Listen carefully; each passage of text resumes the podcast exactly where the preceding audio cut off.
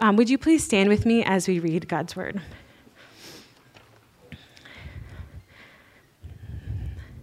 After saying these things, Jesus was troubled in his spirit and testified, Truly, truly, I say to you, one of you will betray me. The disciples looked at one another, uncertain of whom he spoke. One of his disciples, whom Jesus loved, was reclining at table at Jesus' side.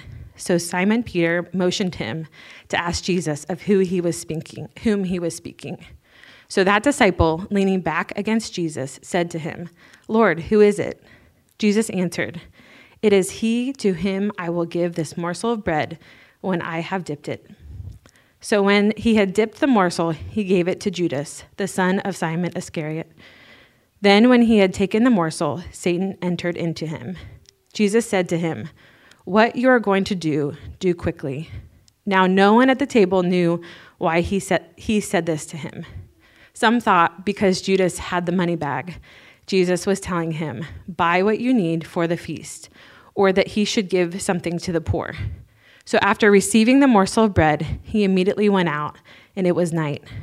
When he had gone out, Jesus said, Now is the Son of Man glorified, and God is glorified in him. If God is glorified in him, God will also glorify him, him in his, himself and glorify him at once. Little children, yet a little while I am with you. You will seek me, and just as I said to the Jews, so now I will also say to you, Where I am going, you cannot come. A new commandment I give to you, that you love one another, just as I have loved you. You are to love one another. By this, all people will know that you are my disciples, if you have love for one another. Simon Peter said to him, Lord, where are you going? Jesus said to him, Where I am going, you cannot follow me now, but I will but you will follow afterward. Peter said to him, Lord, why can I not follow why can I not follow you now? I will lay down my life for you. Jesus answered, Will you lay down your life for me? Truly, truly, I say to you, the rooster, the rooster will not crow till you have denied me three times. This is the word of the Lord. Please pray with me. Father, we love you. Thank you for loving us first. Thank you for this church, for gathering us here. And we pray for Pastor Matt as he brings your word. Spirit, move in our hearts. We pray this in Jesus' name. Amen.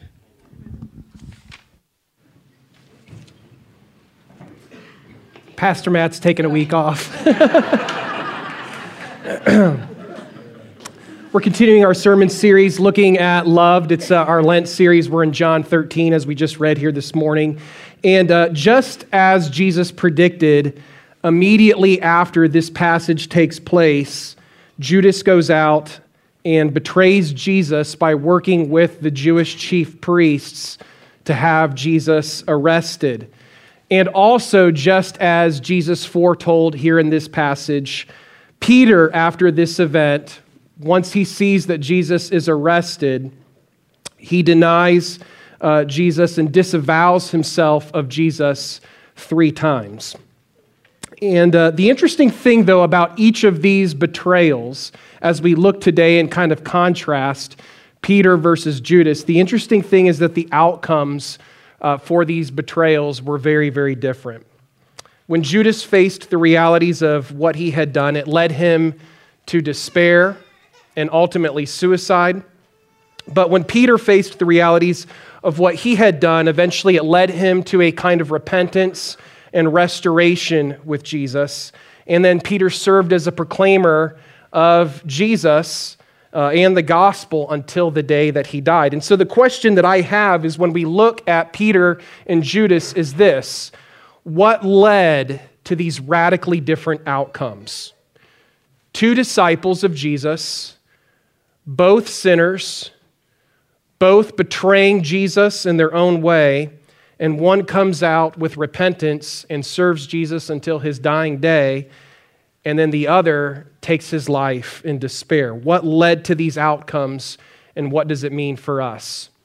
So let's go ahead and quickly take a look at the narrative first. Uh, and, and make sure that we understand that. So, Jesus is in the upper room observing the Jewish Passover feast with his disciples. And uh, it says that Jesus, in, the, in that first verse, is, uh, is troubled in his spirit, which is another way to say he's brokenhearted. He's grieved to his core. And he says to them, One of you is going to betray me. And so all of the disciples start kind of looking at each other like, Who is it? Isn't that fascinating? Like they had no idea, right? Nobody was like, Oh gosh, we know who it is. It's Judas, right? They had no idea. And so Jesus is sitting at the table. Again, it's the Passover feast. And to his left and to his right are the positions of honor. And Judas is actually in the foremost position of honor.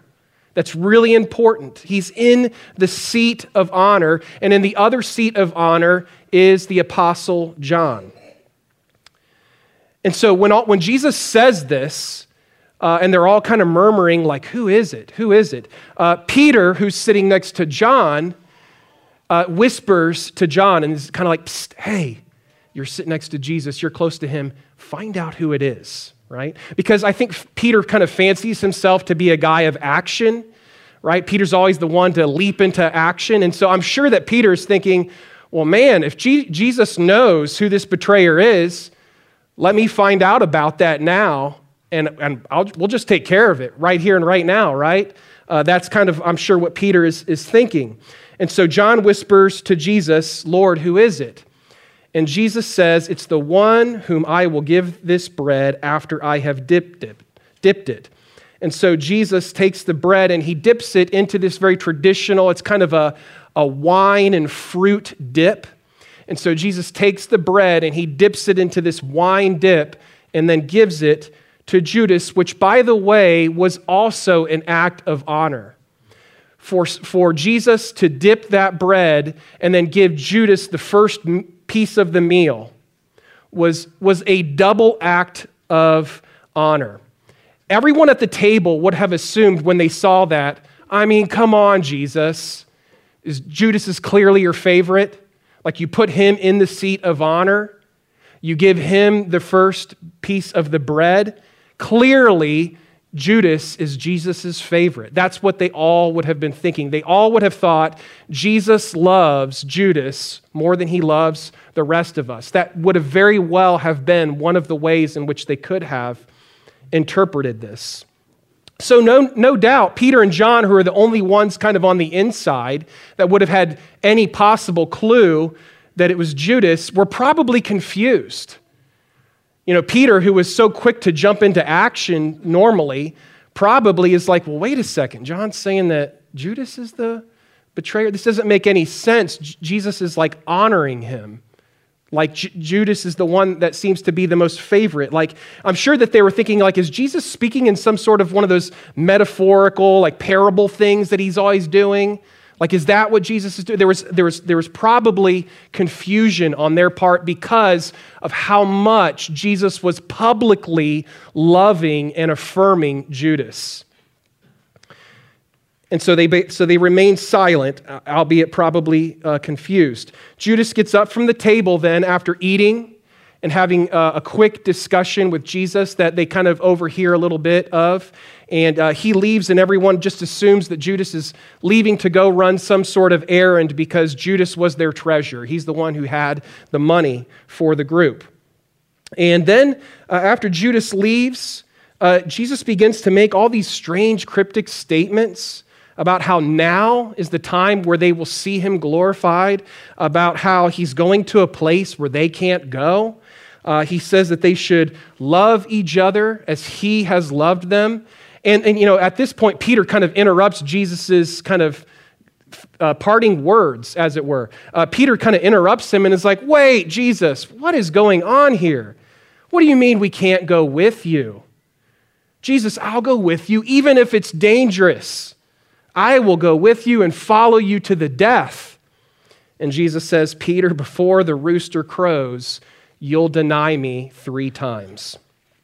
And that's, that's where our text uh, ends here today. But uh, I want to discuss motivations first because I know that as I approached this text, I was very curious like, what was driving Peter and Judas? Like, what were their motivations?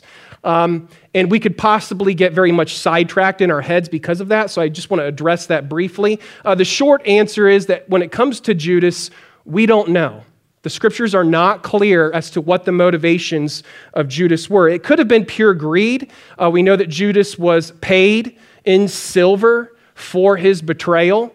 So there had been an exchange of money for it. So it could have been pure greed. We know that Judas had been skimming from the money bags that the disciples had. He had been taking money. We know that Judas got really angry uh, when the woman. Uh, broke open that jar of ointment and poured it out on Jesus' feet. Judas was upset and, and he had said, Oh, we should give that to the poor. But the text says that, well, he didn't really mean that they, he wanted to give it to the poor. He was hoping to maybe have sold that to skim some of that. So, Judas, there was this element of greed, and it could have certainly have been greed that motivated Judas. But most scholars actually believe that it was probably politically motivated uh, that he was frustrated with Jesus' lack of political ambition, as all of the disciples were. They wanted Jesus to establish an earthly kingdom. They had argued among themselves about which one of them was going to be the most important in his earthly kingdom, who would get to sit on his left and on his right. And so it's possible that, G- that Judas thought that if he got the authorities to begin to come after Jesus personally, that Jesus might become a little bit more defensive and more politically involved and engaged. But ultimately, we don't know. What, what we do know is this. What is evident from the text is this there was something about Jesus that Judas didn't like, something about his agenda. Judas wasn't bought into the whole person of Christ. He was bought into what Jesus could somehow and in some way accomplish for him. He saw Jesus as a means to an end, not the end himself.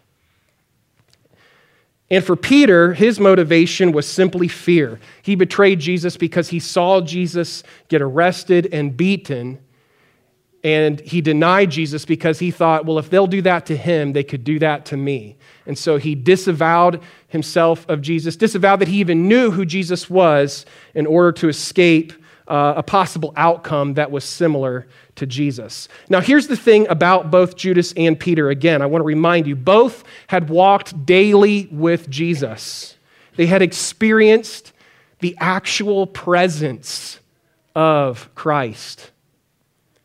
They had seen Jesus do miracles. They had seen Jesus loving others, loving them. They had seen Jesus show mercy and grace. Both had seen and experienced his beauty, his holiness, his wisdom, his joy, all of it. But only one, only one experienced repentance. Only one. And let's talk about why that is. First of all, I think there's three reasons. First of all, they trusted Jesus differently. They trusted Jesus differently. In Matthew 26, Matthew also um, has an account of this same event that we see in John 13. And Matthew adds something that clarifies this account in John. In Matthew's account, after Jesus had told them that one of them would betray him, uh, Matthew writes that all of the disciples, all of the other 11 disciples, went up to Jesus one by one and would say something to the extent of, Surely not I, Lord. Please tell me it's not me, Lord.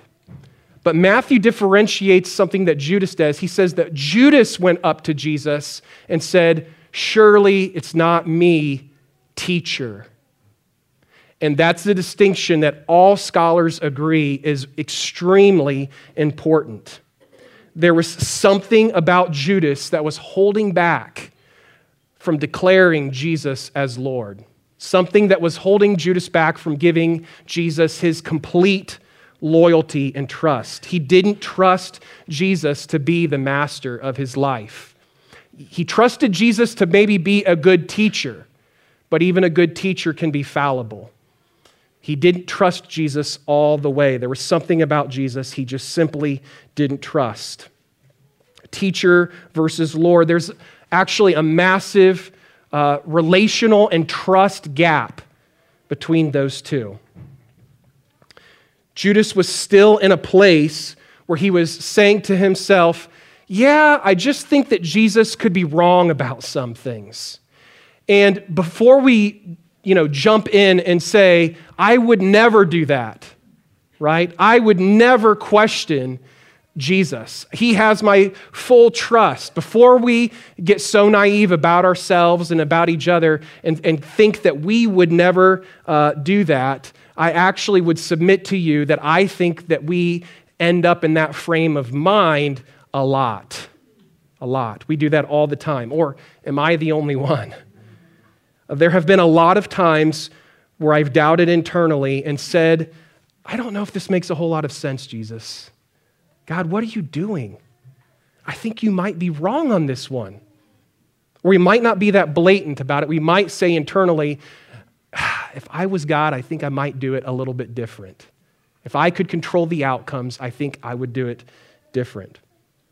And, and here's the thing listen, if, you're, if that's not true of you, in the most uncondemning way possible, if you've never had that, that test of your trust, if you've never been in the place where you thought, God, what are you, do, what are you doing? That time will come.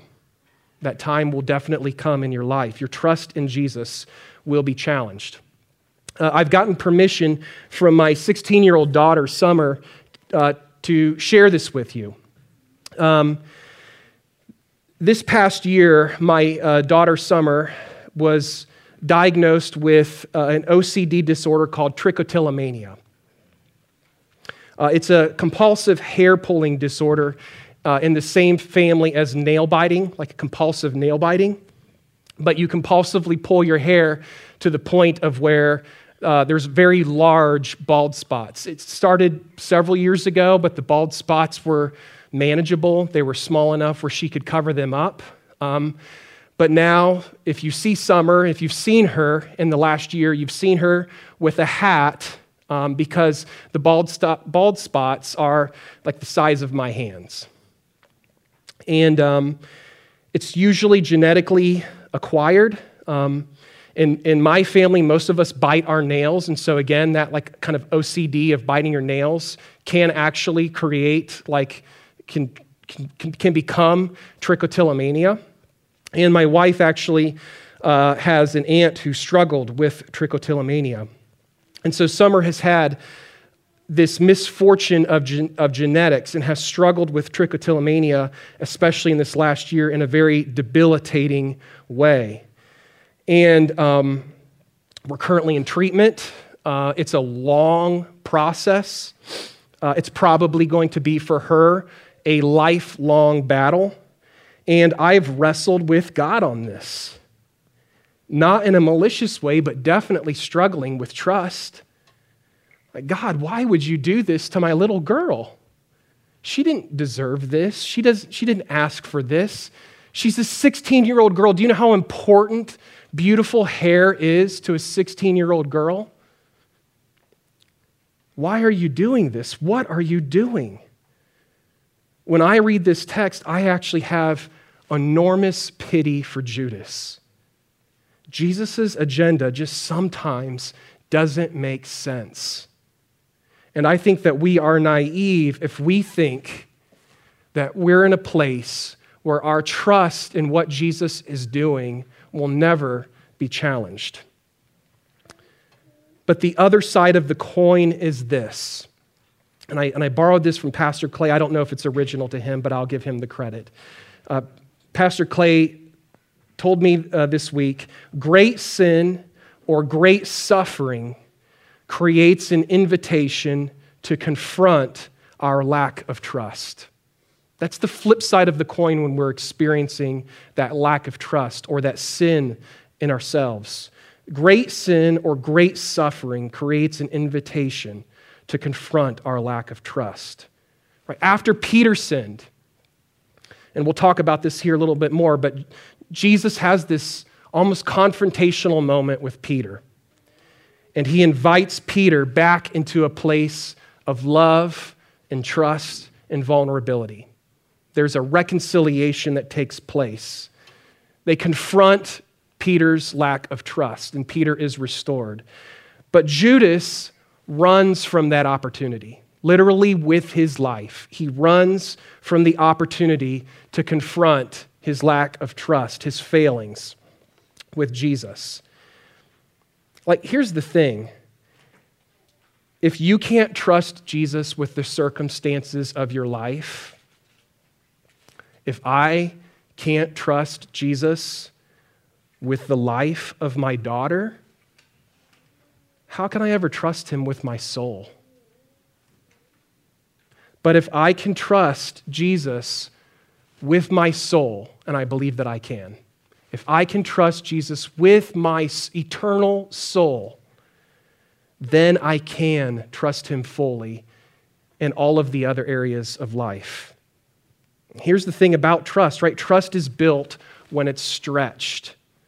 So if you find yourself in a Judas and Peter kind of context, a place of fear or guilt or shame, where your trust is being stretched, it's either, it's a fork in the road. It's either an opportunity for you to turn away from Jesus and to bear that on your, yourself, like I will take care of this on my own. I don't need to trust in Jesus, or it's an opportunity for you to turn back towards Jesus and stretch your trust, your faith in Him and what He's doing. So that's the first thing they trusted. At the, in the end, it is revealed that Peter trusted Jesus differently, with more trust than the lack of trust that Judas had. So they trusted Jesus differently. But secondly, they let, as a result of that, differentiation in trust, they then let Jesus love them differently. It's, and we see this in Judas, but it's really hard to receive love from someone you don't trust. It's really hard to receive love from someone you don't trust, even when they're actually loving you. Um, I've used this example before, but I have a dog named Penn. Uh, he's a standard poodle. And we got him when he was about a year, year and a half old. And he had, uh, he was a rescue dog. And it became quite evident to us pretty early on that he was a, uh, was abused by a former owner. And in particular, we noticed it was men. So around children, he was great. Around women, he was great. The second that I would walk in the door, uh, walk in the room or come home from work, he would immediately kind of growl. He'd start shaking, trembling, like he was terrified. I, I couldn't pet him without his whole body literally just trembling, shaking. There was something in his past that was traumatic. It became very, very evident. And even though I would try to love him, pet him, give him treats, whatever, he was unable to receive my love, my affection for him, because he could not trust me. And it took, it has taken years for me to build up trust so that now when I call him, he'll actually come over and, he'll be, and he enjoys you know, being pet, enjoys getting a treat. It's taken years to build that trust. And now, because he trusts me, he can now receive the love that I give to him. And, and, and, you know, this is true for us. Judas just didn't trust Jesus, and therefore, he didn't really let Jesus in in terms of receiving his love. And Judas loved Jesus, or Jesus loved Judas to his spiritual end. I mean, Judas was being shown love by Jesus, given a seat of honor, public, like a public affirmation and love. He, not only was he part of the 12, he's sitting right next to Jesus. Jesus is dipping the bread in the, the wine dip and giving it to him as a public expression of Jesus' love and affection for Judas. He was saying to Judas up to the very end, I love you. And Judas could not receive it. Even knowing that Jesus was innocent, knowing that Jesus loved him, he, he was not able to be vulnerable enough to let Jesus love him.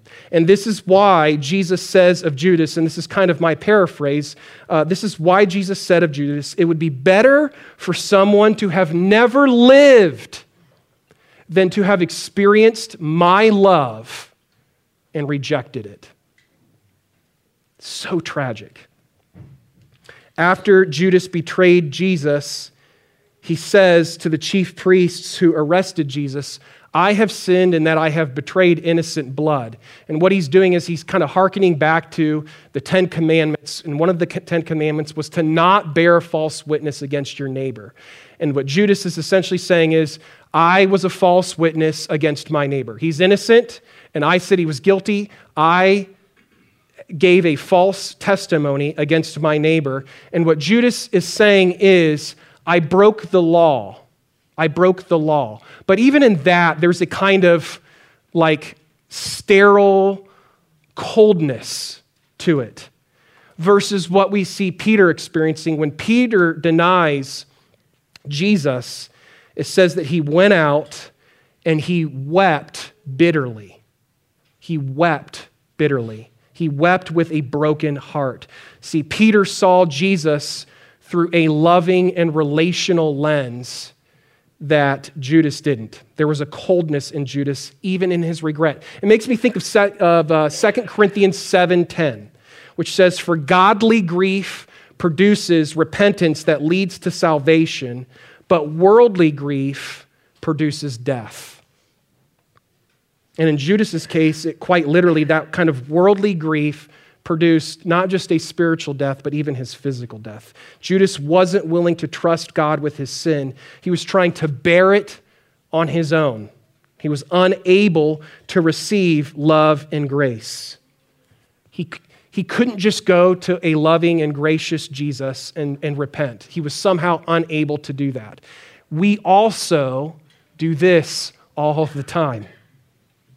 Like, I don't know about you, but when you sin, is the first thing you do when you sin is to run to the throne of grace and to say to Jesus, like, oh Lord, loving God, gracious God, I have sinned. Like, well, please welcome me back. Right? I'm, I'm coming to you, gracious God. I've sinned against you. Um, I'm coming back to you, though. Do we immediately do that? Or, I don't know if you guys have ever done this. I, I used to do this all the time when I was, when I was much younger. And uh, I, would, I would say these prayers, I would sin, and then I would say this kind of a prayer. I'm sure you've never prayed this kind of prayer before. But I would pray and I would say, uh, you know, God, I'm so sorry for doing that. I'll never do it again. Like anybody else ever pray that kind of prayer? Uh, Lord, I'm so sorry for what I've done. I promise I'll never do it again. And then next week, right, I'd be praying the same prayer Lord, I'm so sorry for what I've done. I'll never do it again right? Lord, I know I messed up, but with my own willpower, I promise I'll never do it again. We're spiritually bypassing a loving and gracious God, right? Like, Lord, it's okay. I've got this. On my own strength, on my own power, I've got this. And we're bypassing just accepting the reality that we have a loving and gracious God who forgives us. Or maybe we don't spiritually bypass, maybe we bypass another way. Maybe we try to uh, numb it with pleasure or substances, alcohol, I don't know, something that just kind of numbs everything. Maybe we try to cover it up with some sort of mental distraction rather than covering it with the blood of Jesus. Or maybe we, we run from our, our sin, from our problems, to, and try to escape that confrontation with a loving, gracious God. I, I, I've met, you've probably met people like this that literally, like, they just can't face the realities of their sin of their, or their situation or their context, and they're constantly running, sometimes physically, like going from one church to another or one state to another. Like they're constantly on the run, it seems like, from, from themselves like Jonah, like they can outrun dealing with a loving God. For some reason, we don't want to deal with a loving and gracious God. For some reason. We don't want to deal with a loving and gracious God. We, some, for some reason, like Judas, want to do it on our own terms. For some reason. Now, let me give you some good news and some bad news, right? Have you ever had that conversation with somebody? I've got, good news and bad news. And, and typically, when somebody says that to me, I'll say, Give me the bad news first and then the good news, right? That's how I want, I want to end on something good. So I've got some, some good news and some bad news. I'll give you the bad news first. If you, like me, are in this situation where you're constantly kind of running or avoiding dealing with a loving and gracious God, here's the reality you will never bypass your sin. You will never cover your sin. You'll never outrun your sin. Judas couldn't even do it in death. And the bad news is that if you try to own your own mistakes and sin, you will be crushed under the weight of it. The good news, or the gospel, which means the good news, the good news is this you have a God who has given you a place of honor at his table. You have a God who has given you the bread dipped in the wine or laid down his life for you.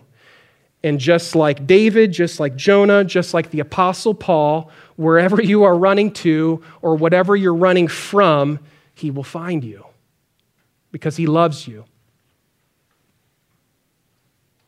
Will you receive his love or will it be on your own terms? It makes me think of the, of the prodigal sons or the prodigal son, but it should be called the prodigal sons. And, and it didn't really, like, it, the, the father didn't really care about what happened with either of the sons yesterday. Like, whatever they had done was in the past in terms of how the father looked at and loved his sons. And so he extended love to both of his sons, to both of them. And one who had honestly been the bigger mess up, was able to receive the Father's love, and the other was somehow frustrated by the Father's love. He couldn't receive it. He wanted to relate to the Father somehow on his own terms. And so, the question again that I have for you is Will you receive the Father's love, or will it be on your own terms?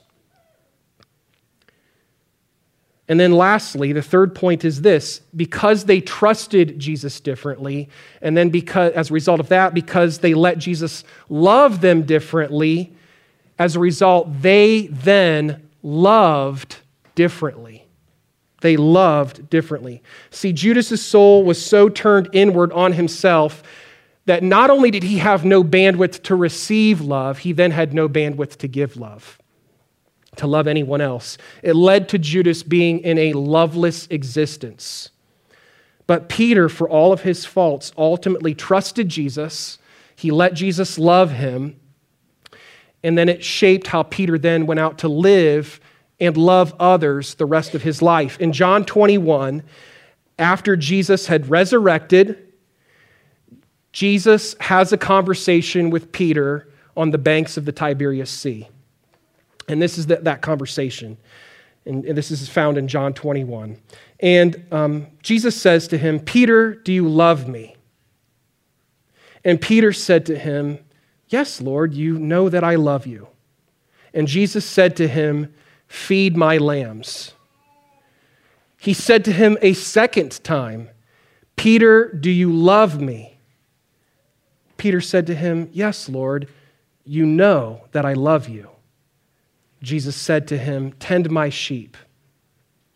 And then Jesus said to him the third, the third time, Peter, do you love me? Peter was grieved because Jesus said to him the third time, Do you love me? And he said to him, Lord, you know everything. You know that I love you. Jesus said to him, Feed my sheep. Do you see what Jesus was doing there? Three times he asked Peter, Do you love me? Three times Peter declares that he did. And Jesus was saying this to Peter You denied me three times, Peter, but I know that I love you, and I know that you love me. I forgive you. I forgive you.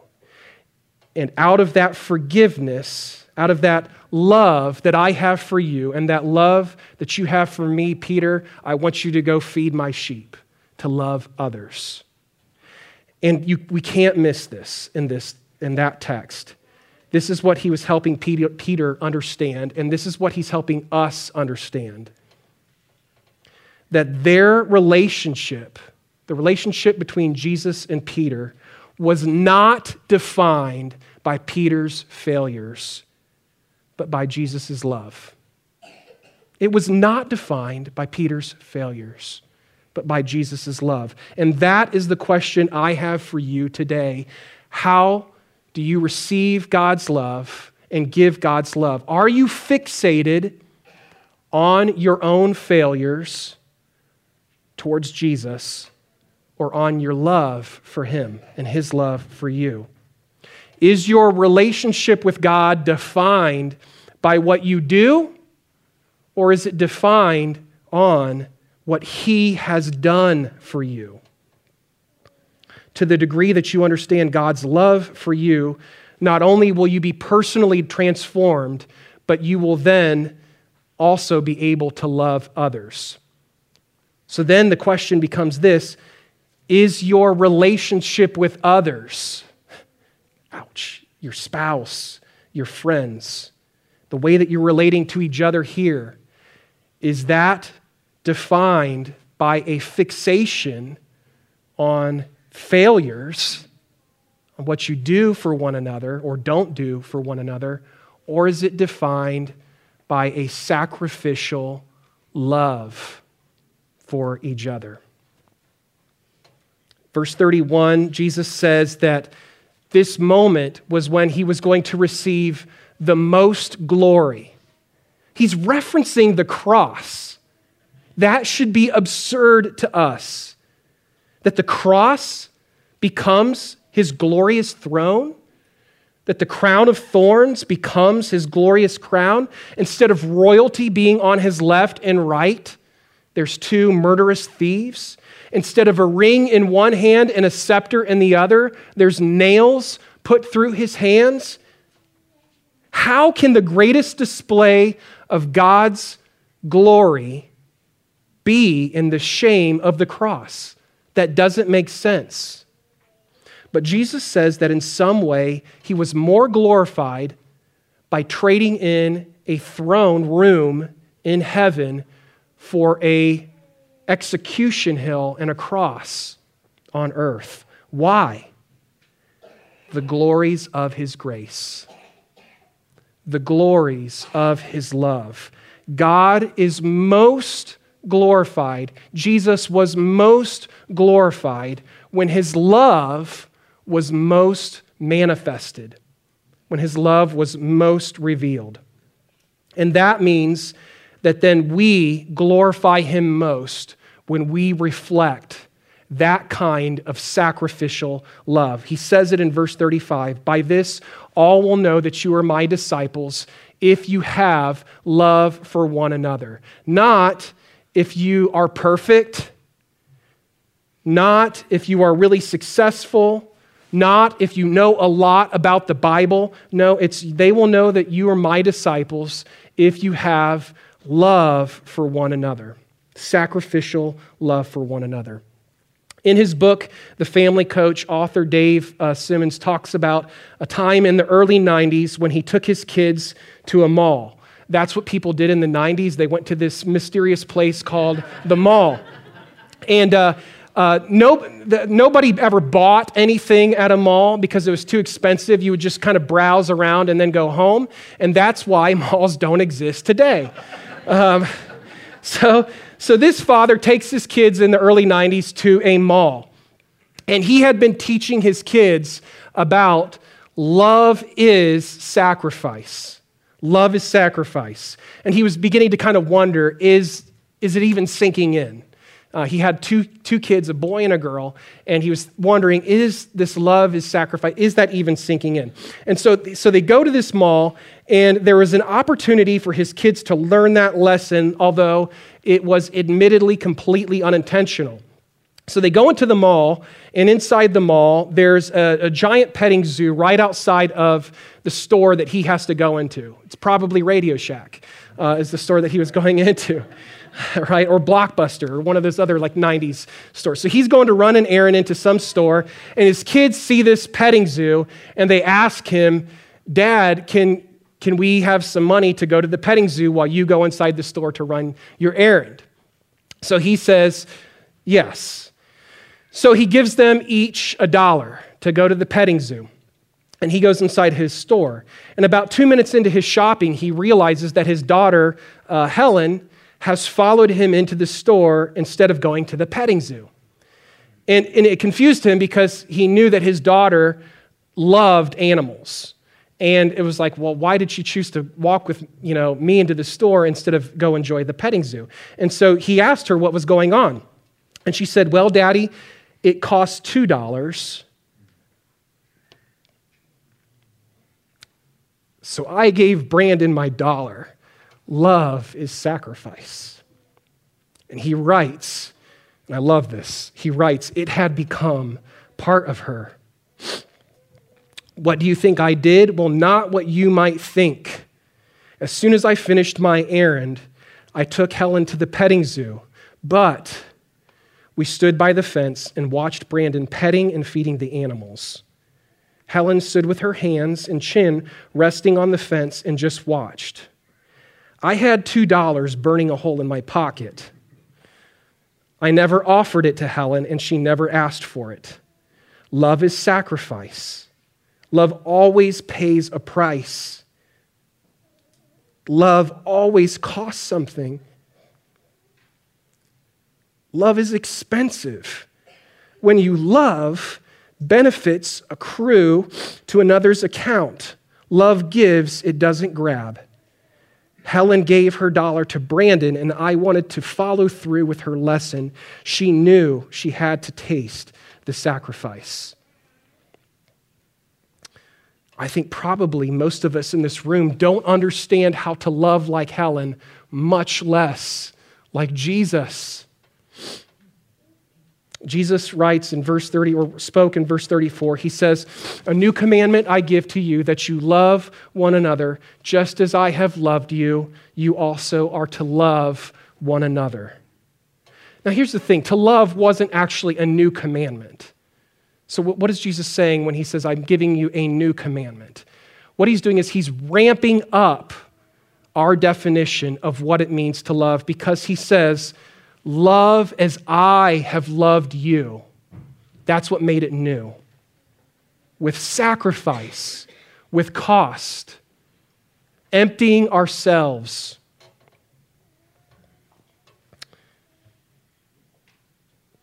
Jesus did that on the cross for us. He loved us with sacrifice. His body was broken for us. In a moment, the band's going to come forward and, and sing and we will take a piece of the bread, which represents Christ's body broken for us, and we will take a piece of it and dip it in the wine or juice as your conscience permits. Let me go ahead and pray. Father, I thank you for your word. I pray that um, we would be a people that reflect your sacrificial love. First, I pray that we would trust you and trust your love. And I pray that we would be able to receive your love. And then I pray that we would be a church a people that are defined here among us and in our community as people that have a love for one another, a sacrificial love for one another. Father, as we come forward to take communion, we remember that you have loved us in this, in this way. I am thankful that you loved us while we were yet enemies. Christ died for us. You loved us by sending your Son. And it is glorious, it's beautiful It's beautiful to us. We cherish that. I pray that we would reflect that gospel reality to each other and to our community. We pray these things in Jesus' name. Amen.